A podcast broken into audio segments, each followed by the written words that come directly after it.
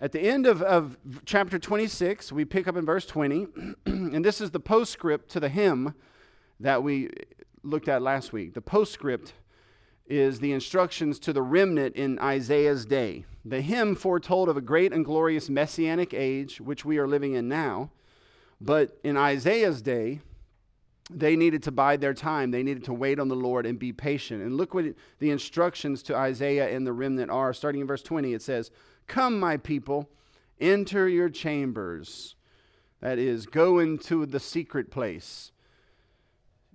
Keep your head down. Right? Don't bother the neighbors. Because um, the tyrant does not have your will in, uh, in his heart, your best, your best in his heart and shut your doors behind you. like now's not the time to be uh, picketing and, and screaming and hollering, and raising up in revolt. Rather, the time is to hide yourselves for a little while until the fury has passed by. For behold, the Lord is coming out from his place to punish the inhabitants of the earth for their iniquity, and the earth will disclose the bloodshed on it and will no more cover its slain. So you can think of the illustration in the Passover when the death angel was passing, when judgment was coming on a nation, what were the people to do? That wasn't the time to be out there in the streets, bloviating and hollering and, and uh, being really engaged in the public square. That was the time to get in your house with your family and shut the door until he passed by. So while we are called, generally speaking, to engage and to, and to uh, publicly proclaim and to um, stand on the rooftops and shout. There are times in the life of the church when it's wise to um, mind your manners and keep your head down. There are times. I don't think we're necessarily in those times yet in our country, but one day we may be in those times. There may come a time, um, and our brothers from other countries can tell you that, that you might not want to post some things on social media because you might get a knock on your door.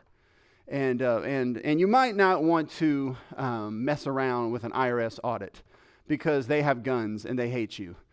And uh, so there are some times, because of the size of the tyrant's guns and his animosity towards you and the intensity of the persecution and the lack of liberty, that you keep your head down, right? You got to know when to hold them and you got to know when to fold them. I think that's a good way, one philosopher said right? Did Daniel, for example, lead an armed revolution against Babylon? No. Did Moses lead an armed revolution against Egypt? Yes. Remember, he murdered the Egyptian, and God said, No, no, now's not the time for that. See, now there's a time to fight, and then there's a time to, to not fight. Did uh, the zealots during Jesus' lifetime, what were the zealots? Does anyone know about the zealots? You have the, the various groups in Jesus' lifetime, and I want you to know these because it's going to come up in my sermon series. You have the Pharisees. They're like the um, traditionalists, the make America great again, uh, conservative. We just need to get the right guy in the office with the right laws, and we're going to bring this, get this country back, back together again. Then you got the Sadducees. They're like the progressives, the liberals, the LGBT. We need to get with the times, need to be relevant. We need to uh, compromise certain things. And, uh, and then you have the Essenes and they're like the fundamentalists. Um, they're just like, let's just get out of town and, and wear bonnets and don't drink, don't smoke, don't chew, don't go with the girls who do, don't watch television or go to the movie house. And that's how we, if we all do that, that's how we're going to, you know, save this country. And then you had the zealots, and they were like uh, BLM or Antifa. They were like Hamas. They were terrorists. And, uh, and they engaged in revolutionary actions against the state to rise up. And, uh, and Jesus, of course, throughout the Gospels, rebukes all of these groups.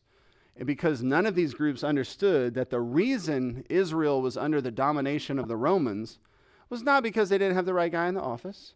It wasn't because they didn't have the right policies. It wasn't because um, they were sitting on their, on their laurels and not rising up and standing up for justice. The reason was they turned against God, right?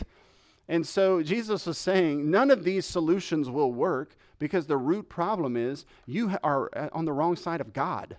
There has to be repentance, there has to be poverty of spirit. Who is it that inherits the kingdom of heaven? It's those who have poverty of spirit, who first go to Jesus with empty hands saying, Save us. That's the only solution. And any group that doesn't start there is not going to enjoy the blessings of the kingdom or the future. Make sense?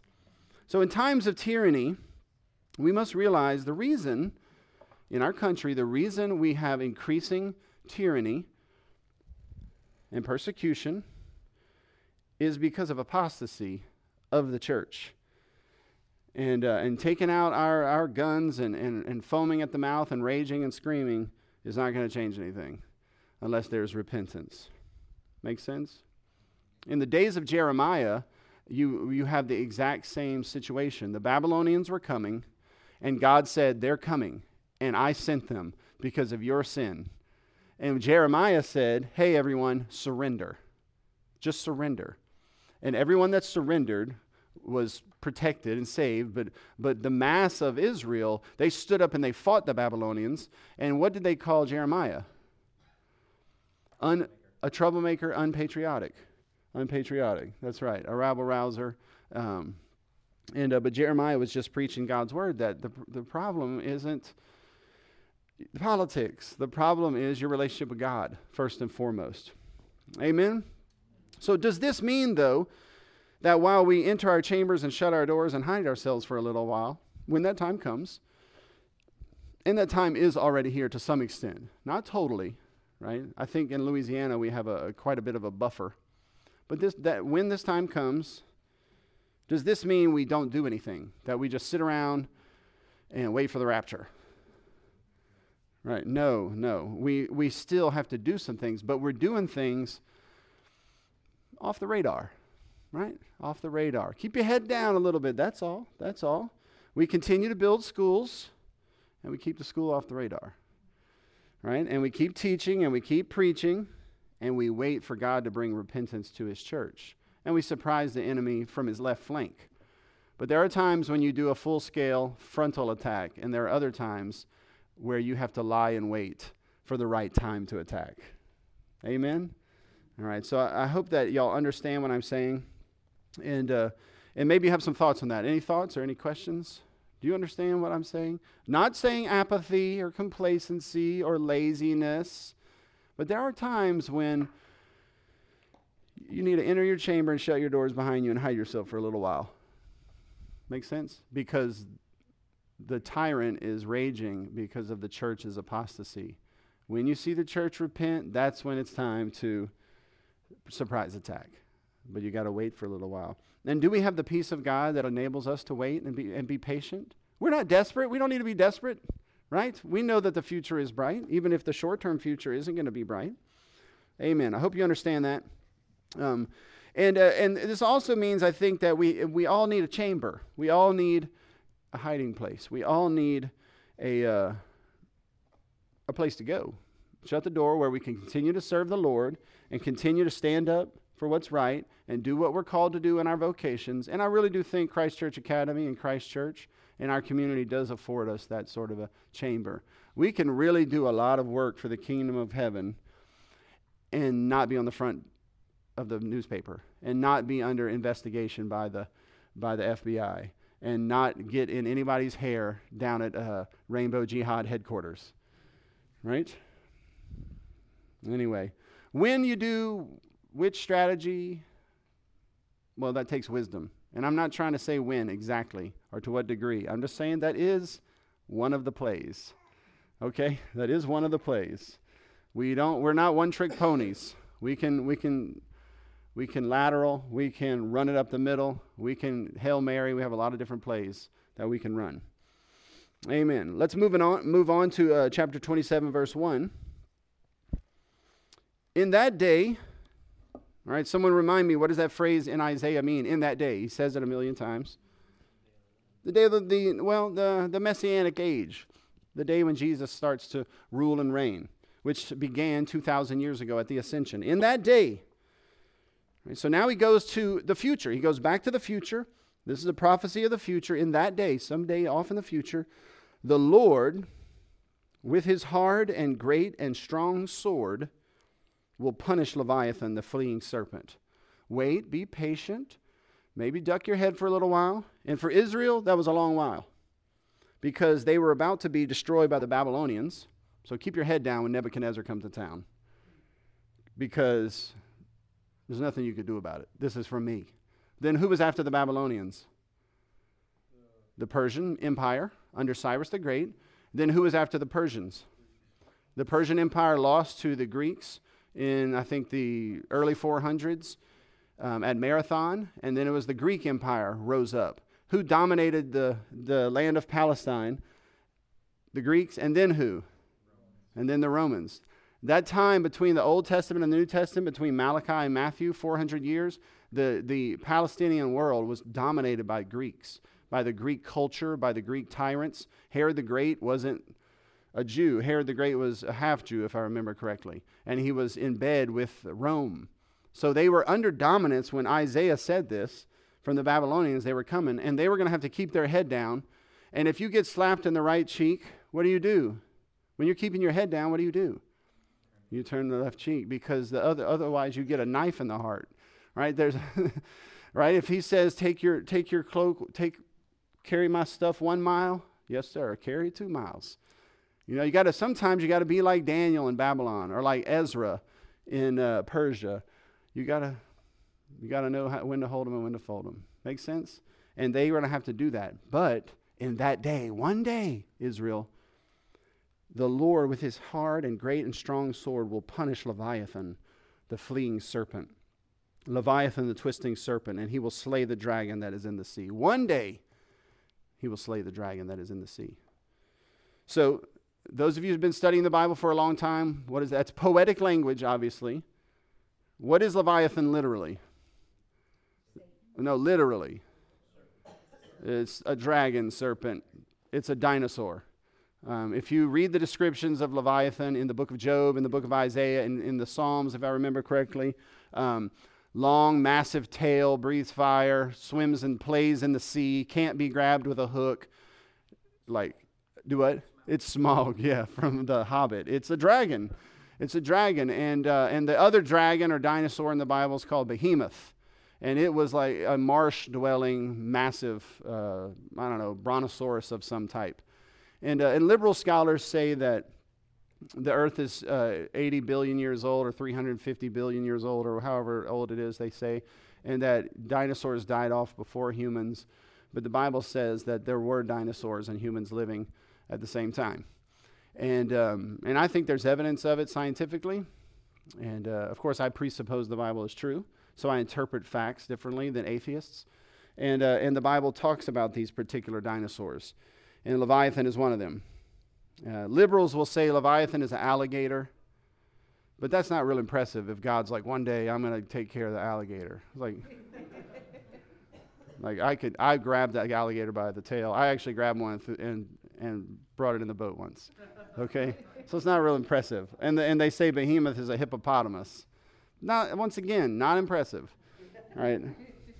No, it's, these are, these are long ago extinct uh, dinosaurs. And, but that's what it literally was, but it's a personification, it's a poetic personification of Satan, the dragon. He's a sea serpent. He's a dragon. He, he's cunning and wise, like all the mythology speaks of dragons. And he lives in the sea, which is the place of the abyss, where, you know, where the demons come up out of. This is ancient Hebrew cosmology. And so the Leviathan is Satan. And one day he will destroy Satan. In that day, I should say. So at the beginning of the Messianic age, he says he will destroy Satan. And um, well, it would be nice if we could pull this up real quick. It's uh, Matthew 10, maybe. If I cast out demons in the power of Beelzebub, then Satan's kingdom is divided. But if I cast out demons by the power of the Spirit, then the kingdom has come. Right? And did Jesus cast out demons by the power of the Spirit? If he cast out demons, he was demonstrating that he had power over Satan, over Leviathan, that he could, he could tame Behemoth, he could put a hook in Leviathan's mouth. And then he says, you don't, you don't go into a house and, and try to rob the house first. First, you go into a house and you tie up the strong man, the, the head of the house. And then you rob all of his stuff. And Jesus is saying that I have come to tie up Satan, to bind him with a chain, as the book of Revelation says, to slay Leviathan, so that then I can raid his house, which is the nations that he ruled. And so in that day, Isaiah is prophesying the, the defeat of Satan, which Jesus accomplished um, at his ascension. Now, did he utterly defeat him? No, we, we learn in the book of Revelation that there is one more last step. He must be released for a short period of time, and then he will be utterly defeated and cast into the lake of fire. But right now, it's debated as to where he is precisely. Some people say he's already in hell, bound. Other people say that he is on earth, and I'm not exactly sure on that one. I have to I'll keep studying. But one thing I do know is he's not in heaven right? And he doesn't have the power to blind the, the minds of the nations from the gospel. He has been restrained in some way by some sort of angel chain, right? By some sort of bind. and this is what Isaiah is prophesying here. God will destroy Satan, but not just straight, not just Satan, all the demons and all the enemies of God. Right? Moving on. In that day, not only will he destroy the evil one and keep on destroying the evil ones, building his church, and the gates of Hades, the gates of hell, will not be able to prevail. But in that day, the Messianic age, look what else would happen. Verse 2 A pleasant vineyard, sing of it. In that day, a pleasant vineyard. He's going to plant a vineyard, right? He's got to plant a beautiful vineyard. Now, we know that vineyard is comprised of Jew and Gentile, grafted into the stump of Jesse, right? You know this metaphor, it's all over the Bible. And we're supposed to sing of that. I, the Lord, am its keeper. Right? Jesus said, I am the, the you are the vine, I am the vine dresser. I am the keeper. Every moment I water it, lest anyone punish it, I keep it night and day. He protects it. Now, who is this? What is this vineyard that he will establish? Yeah, his church, his people, his people, comprised of Jew and Gentile, um, both as one, as Paul says in the book of Galatians and Romans and many other places. And then um, my notes, I don't have a three and four. I don't, I don't know what happened there, but, but skip down to six. Verse six. In days to come, Jacob shall take root. So who's Jacob? We got This is Old Testament imagery, and so it takes a long time to study the Bible and be able to read it quickly. But Jacob is Israel. That's right. It's the other name for Israel. And in, in the New Testament, that's us. Paul says in Galatians 6 16 that the church is the Israel of God. Paul says that the church is the true Israel. When you read Israel in the Old Testament, or Jacob, and you read promises, that's for us, Jew and Gentile, as one, grafted into that olive branch. And so here we say, in that day, in that messianic age, he's going to begin the process of slaying the dragon planting a beautiful vineyard, and that vineyard will take root. Israel shall blossom, that's us, and put forth shoots, and fill a small, little, tiny, minuscule part of the earth. No, that's not what it says. I read it wrong. And fill the whole world with fruit. So when Jesus comes and establishes his messianic rule, which began 2,000 years ago when he was given the kingdom from the Father at the ascension, sit at my right hand until I put your enemies under your feet. He must continue to reign until he defeats all of his enemies, all of Leviathans, strongholds, all of his kingdom, all of his empire. He will stay at the right hand of the Father until he has accomplished all that. The last enemy defeated after all of those is death, and then the end will come when he will hand over the kingdom to his Father. So he is going to be at the right hand of the Father doing all of this, and he's been doing it for 2,000 years. He's still doing it today, defeating enemies. As he said to Jacob, you will possess the gates of your enemies. That means you will run the town. All right, that's gonna that has happened, continues to happen, and will happen even more in the future. And the poetry is that there will be a root, and it will send out shoots into the whole world, to every nation of the whole world. A fulfillment of what promise? The Abrahamic promise that you will be a blessing to all nations, and those branches over the whole world will bear fruit. And anything good that comes from this world, out of this world, is through the, that fruit. Anything that abides and is beautiful and wonderful and great for humanity is because the, the church has spread out like the stars of the sky, like the sand of the seashore, like a vineyard spreading out its shoots over the whole earth and bearing fruit, so that the nations might taste everything that comes from Jesus, the seed of Abraham. Universities, that's from Jesus. Hospitals, from Jesus. Peace, it, wherever it exists, Jesus. Uh, women, actual women's rights, Jesus. Um, right? The right ones. Um, not murdering babies, Jesus. Um, Small infant mortality rates, Jesus. Long life expectancy, Jesus. Medicine, Jesus. Scientific discoveries, Jesus. Technological advancements, Jesus. All of that. Beating plowshares, beating your swords into plowshares, all the fruit of Jacob. And we sure do enjoy a lot of it here in, in uh, Acadiana, don't we? I hope we don't forget that. And was that a part of the promise? Did God say that He would cause the descendants of Abraham to multiply and to be fruitful. Yes, that's, it's just a fulfillment of the promise that he made to Abraham. Is that the gospel? Yes, Paul said the gospel was preached to Abraham before and he believed it. I hope you believe it. Because when Abraham believed it, it was imputed to him as righteousness. That's how you get saved, is believing the good news. And this isn't just a prophecy that we sit around and, and and clap for, although we do that, rejoice. We sing a song of it, it says. We sing a song. We should sing songs filled with joy and hope because we know not only that this will happen, but we know the game plan. We got in a huddle and God told us the game plan. That, that changes things. We know the future. Now, we know that there's going to be times where we have to go in our chamber and shut the door. There's going to be times of discipline. We're going to talk about that. But we know the overall game plan. And so we can rejoice and we can trust the Lord and we can participate in bearing fruit here in Acadiana. Amen? All right. Look, at, uh, look down at verse 15 in this chapter. I'm just going to skip down real quick. 26:15. But you have increased the nation. Am I reading that correctly? Is that the right verse? Is it 27:15? Okay, 27:15. Well, Well, I'll read the verse and maybe someone will find the number. It's 2615. Okay, I was right the first time. That's right. Just saying. pride, you know, pride, you know what they say about pride, right? All right, 2615.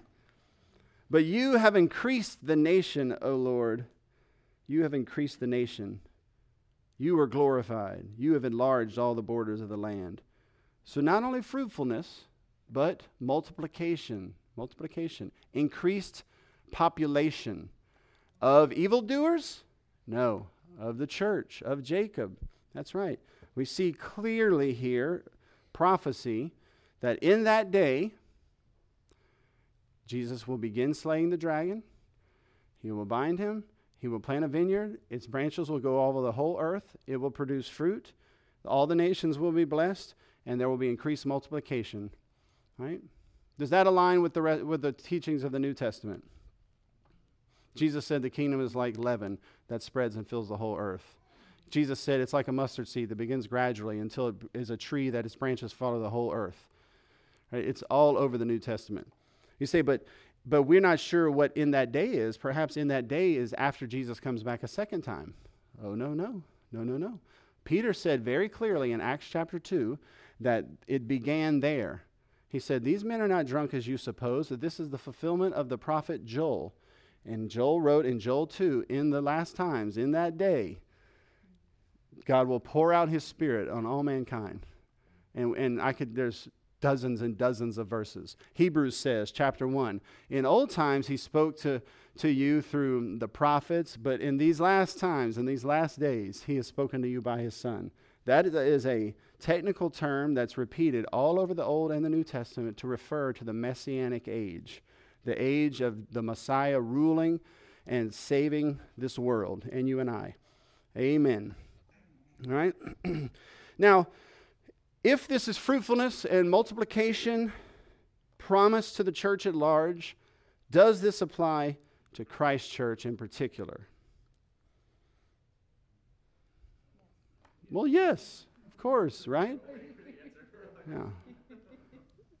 Yes. God promises multiplication and fruitfulness to the faithful. And we would be absolute ungrateful jerks if we didn't look around and recognize his faithfulness with all the fruit and the multiplication around here. Look at those little kil- children out there at the steps of Christ Church Academy. I remember when that picture had five kids in it. All right? and look at it, it's a little army out there. a little uh, holy nation, a royal priesthood out there, just growing and growing. I think that's fantastic. We have to give God um, the credit for that, and we have to be thankful. And, uh, and, and we can't take that for granted because if we're not faithful, then what happens? Yeah, it doesn't continue. He, he will not be mocked. You reap what you sow, right? Good. Now, does this mean that multiplication and fruitfulness happens overnight? No, like everything, like sanctification, it's gradual. He unfolds his promises gradually. And so you can reap a harvest if you persevere. If you persevere. And I really do, in many ways, feel sorry for some of the people early in the school that didn't persevere and quit so soon because I, it would have been way better for them if they would have stuck it out. It wasn't always easy times. We had small budgets or no budgets. Um, you know, we are just trying to make, make it one day at a time. And a lot of people just, they couldn't hold. They needed the programs now, they needed this now, they needed that now, and they couldn't be patient and they couldn't wait. And I really think they missed out. But but if you persevere, and not just at the academy, that's just in my life, whatever your job is in your family, and you don't grow weary, you can expect multiplication and fruitfulness in your life as well. Amen. Does this mean that at any given snapshot, the numbers will always be increasing? No, of course not. It's a trend. It's a trend, right? God's not a machine, right? He's not a machine. He's not you can't put him in a box. He's not predictable like that, but you can you can generally predict a, a, a, upward trajectory if you're faithful. But you can't just take one snapshot. It's like uh, looking at your stock portfolio. You don't want to look one day; you'll be discouraged, right? And I'm not just making that up as a, a defense. It's the Bible always talks about multi generational faithfulness because he's talking to us as a corporate group. That's why it has to be multi generational. You see what I mean? All right, good. Does this mean that um, numerical growth is our ultimate goal? No, of course not. If you go for that, you lose it. You have to go for faithfulness to God in order to gain it. Does this mean we will be the biggest church in town? No, obviously not. But I would like to see if we remain faithful for 200 years. I'd like to know. I'd like to know the numbers at that point. Um, and uh, does this mean we can engineer it? Or no, it's a gracious act of God. Acts 2:47 it says this, the Lord added to their number day by day those who were being saved. It's always the Lord that adds to the number. Our job is to be faithful and to do what he calls us to do. Amen. All right, now go back in time to Isaiah's day and we're going to move to um, verse 7 because before he can, uh, 27, I think. Yeah, you tell me. My, I have to put notes because I'm blind, and I don't always put everything on here. So I have the verse number, though. It's seven. Um, where was I? Uh, before he can destroy Leviathan and plant that, that new vine, so that and then it grow and, and bless the whole world with its fruit. Before that can happen, three things have to happen first. From Isaiah's perspective, these three things have already happened in human history. But in Isaiah's day, when he looks down the prophetic timeline toward the Messiah coming, three things have to happen. And that's what he's about to list here. And it's amazing um, if you know the historical narrative and the, and the way God unfolded history it's a, well, I mean, it's not amazing, but it's very accurate, okay? Because God, obviously, God said it. But you'll see here, look at verse 7. The first thing that has to happen is that the people of God have to be purged by judgment. All right, purged by judgment. Has he struck them as he struck those who struck them? Right? Or have they been slain as their slayers were slain? Meaning, is God going to destroy Israel like he did Assyria? No. Right?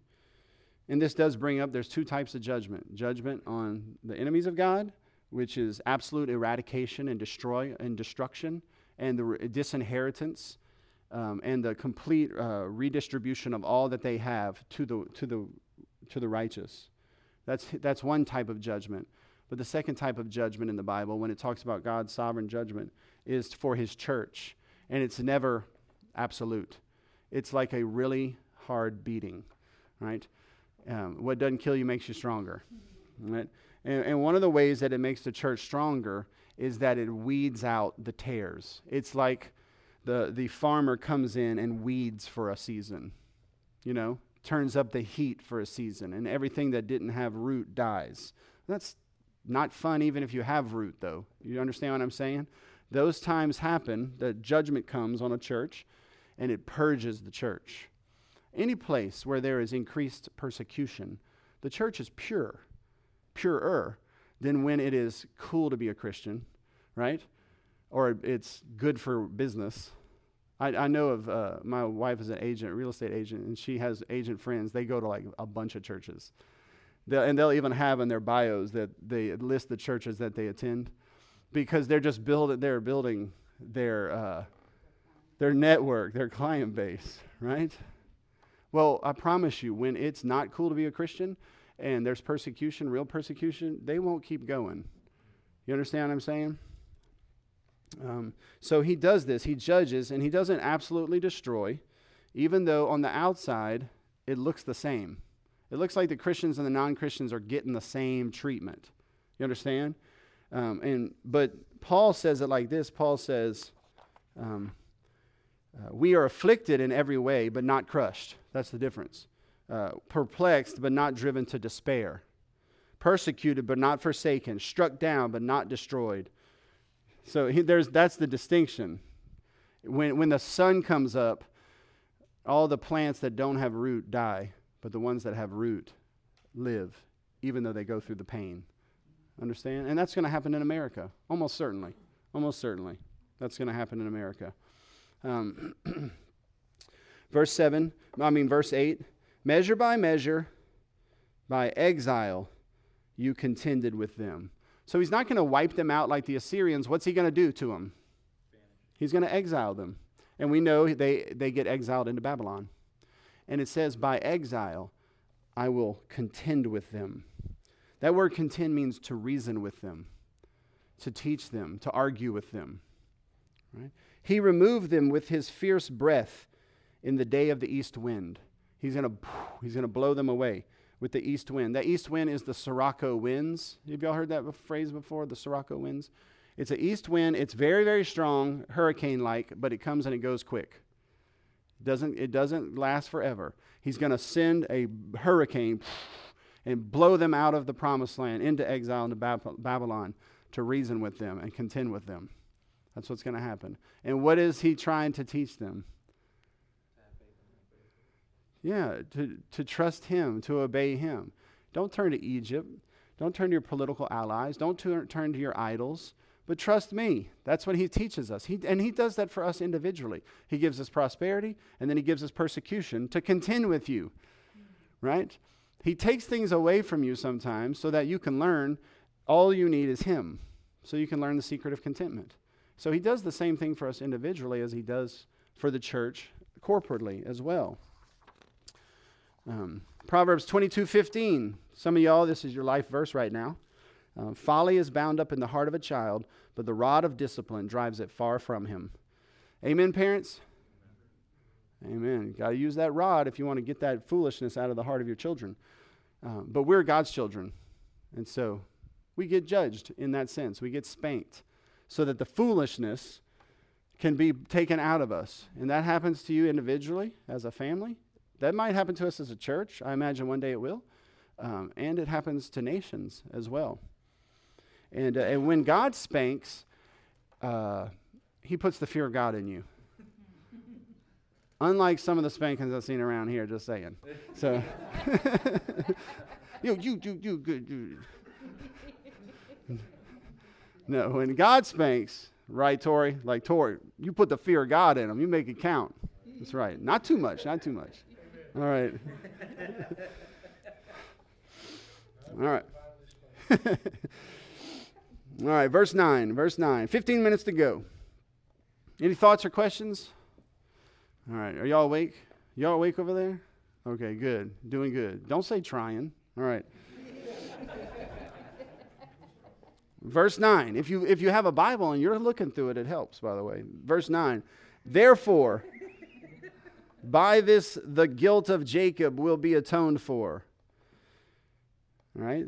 By the exile, by the discipline, by the judgment. I'm gonna, I'm gonna, I'm gonna help them. I'm gonna, I'm gonna, I'm going to convince them of the gospel. And this will be the full fruit of the removal of his sin. When he makes all the stones of the altars like chalk stones crushed to pieces. You see what he's saying is through this punishment, through this spanking, I'm going to drive the foolishness out of them, show them who their real God is. I'm going to save them. Right? I'm going to save them. And then it says, and what's the evidence of you getting saved or sanctified, learning a lesson? That altar, that idol that God exposes in your life, you grind it into chalk. That's the evidence. You know you've been saved when your idols are piles of chalk all around you.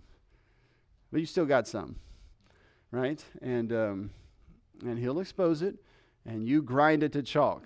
And that's how you know you're saved, and, and that's how you know he, he, you learned your lesson from your spanking, right? Amen. I know I've gone through that. I'm sure you have as well. Um, no Asherim or incense altars will remain standing. And that is literally what happens for them nationally. They go into Babylon, they repent, they cry out to the Lord. He sends the Persians to destroy the Babylonians, and Cyrus the Great, uh, he raises up Cyrus the Great, and Cyrus the Great sends all the Jews, all the faith, all the ones that believe in the promised land, you know, all the the lots and all the people that don't believe in the promised land, they're going to stay in the big city with all the football programs and the accreditations and everything. They're going to stay there in Babylon. But all the faithful that believe in the future promises are going to go to the promised land and they're going to restore worship at the temple and build the wall. That's the book of Ezra and Nehemiah, right? And that's under the Persian Empire. And there's a massive revival, and uh, you can read all about this revival, and they crush all their their false gods and they divorce all their pagan g- wives that hate Jesus, and the nation is reborn. It's a, a wonderful time, and they rebuild the temple, and uh, and that was the temple, or at least part of it, when when Jesus came. Um, but this shows you, though, I think, if you want to see national change, if you want to see the tyrant defeated, if you want to see liberation and be freed, there has to be repentance. Like, there's no future hope if your idols don't turn to chalk. You understand what I mean? There's no 100 fold, there's no prosperity without repentance and crushing your idols. The only way America is going to um, be saved from its impending judgment is if we begin a, a process of crushing our idols. Our idols. What are some of the idols of America? Yeah, putting ourselves first, selfishness, sure. Yeah, um, you know, materialism, trusting in the God of mammon would be like the New Testament way of saying that, huh? The, the state is our number one idol, right? Which is an extension of the self. Right? We all just want to get the state to make us that. we all want the state to steal our neighbor's money for us. And we all just fight who gets whose money stolen. Right?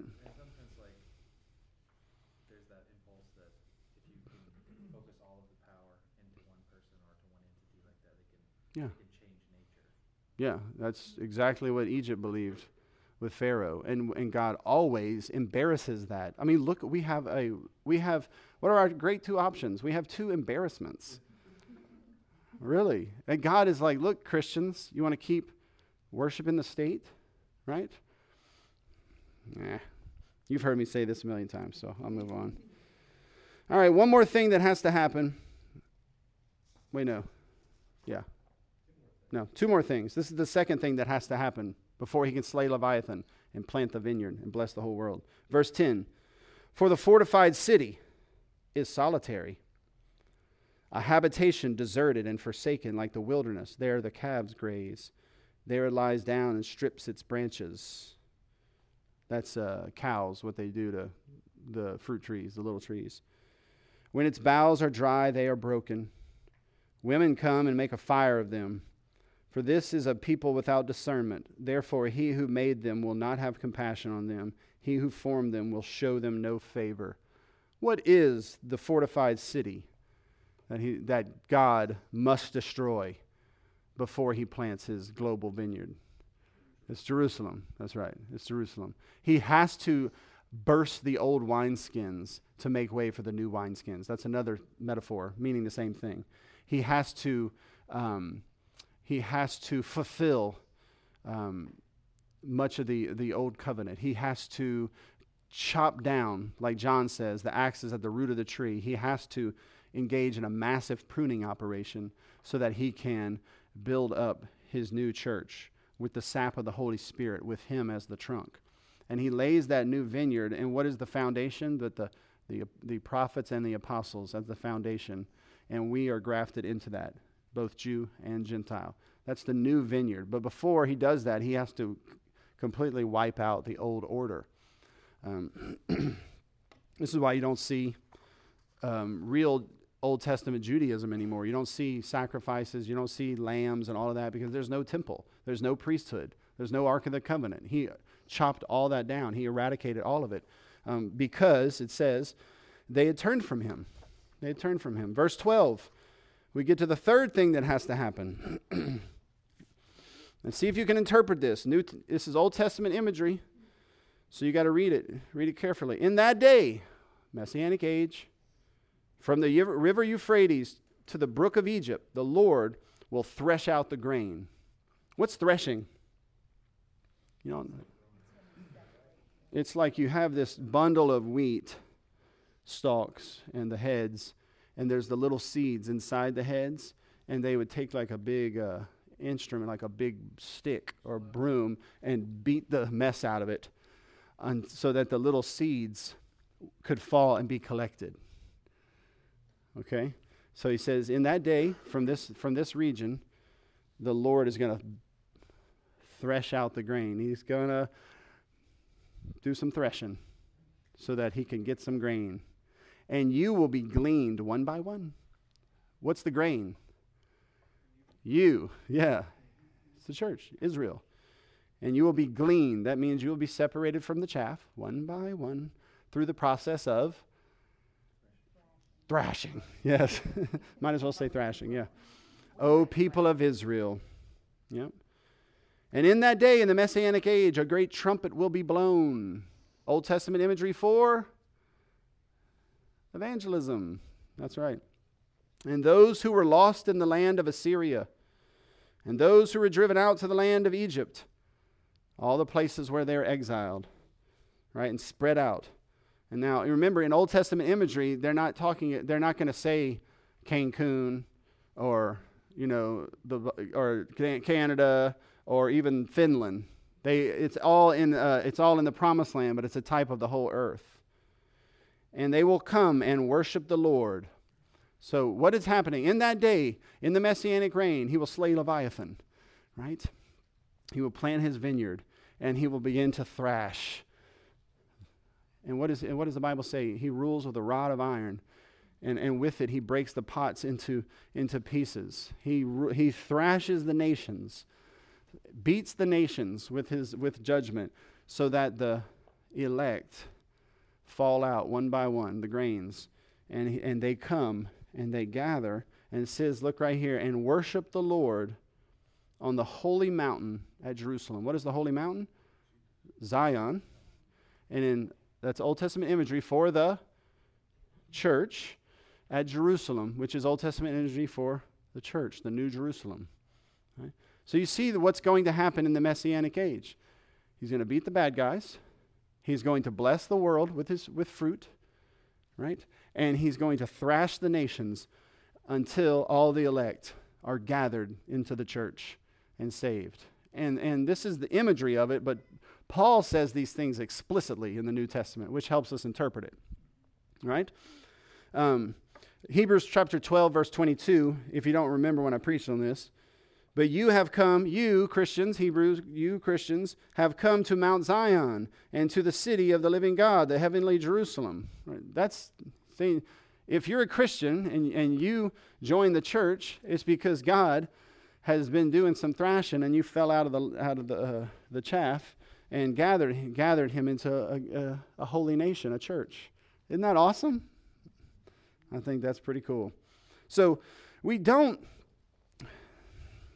we can't engineer the salvation of the nations. Like we have to just do what we're told because it's something that God ultimately does. You understand what I mean? We, we can't just get really, really rich and buy all the, the land, right? That's not how it's going to work. It's going to work through God's processes, although I do in, encourage that. But that's not, there's no technique that we can pull off to, to save the world. God's going to save the world. We just have to do our little meager callings. Amen? Amen. Um, well, that's the end of this section. Chapter 28 starts a new section, so we'll stop there. Y'all have a good evening. Yeah, sure.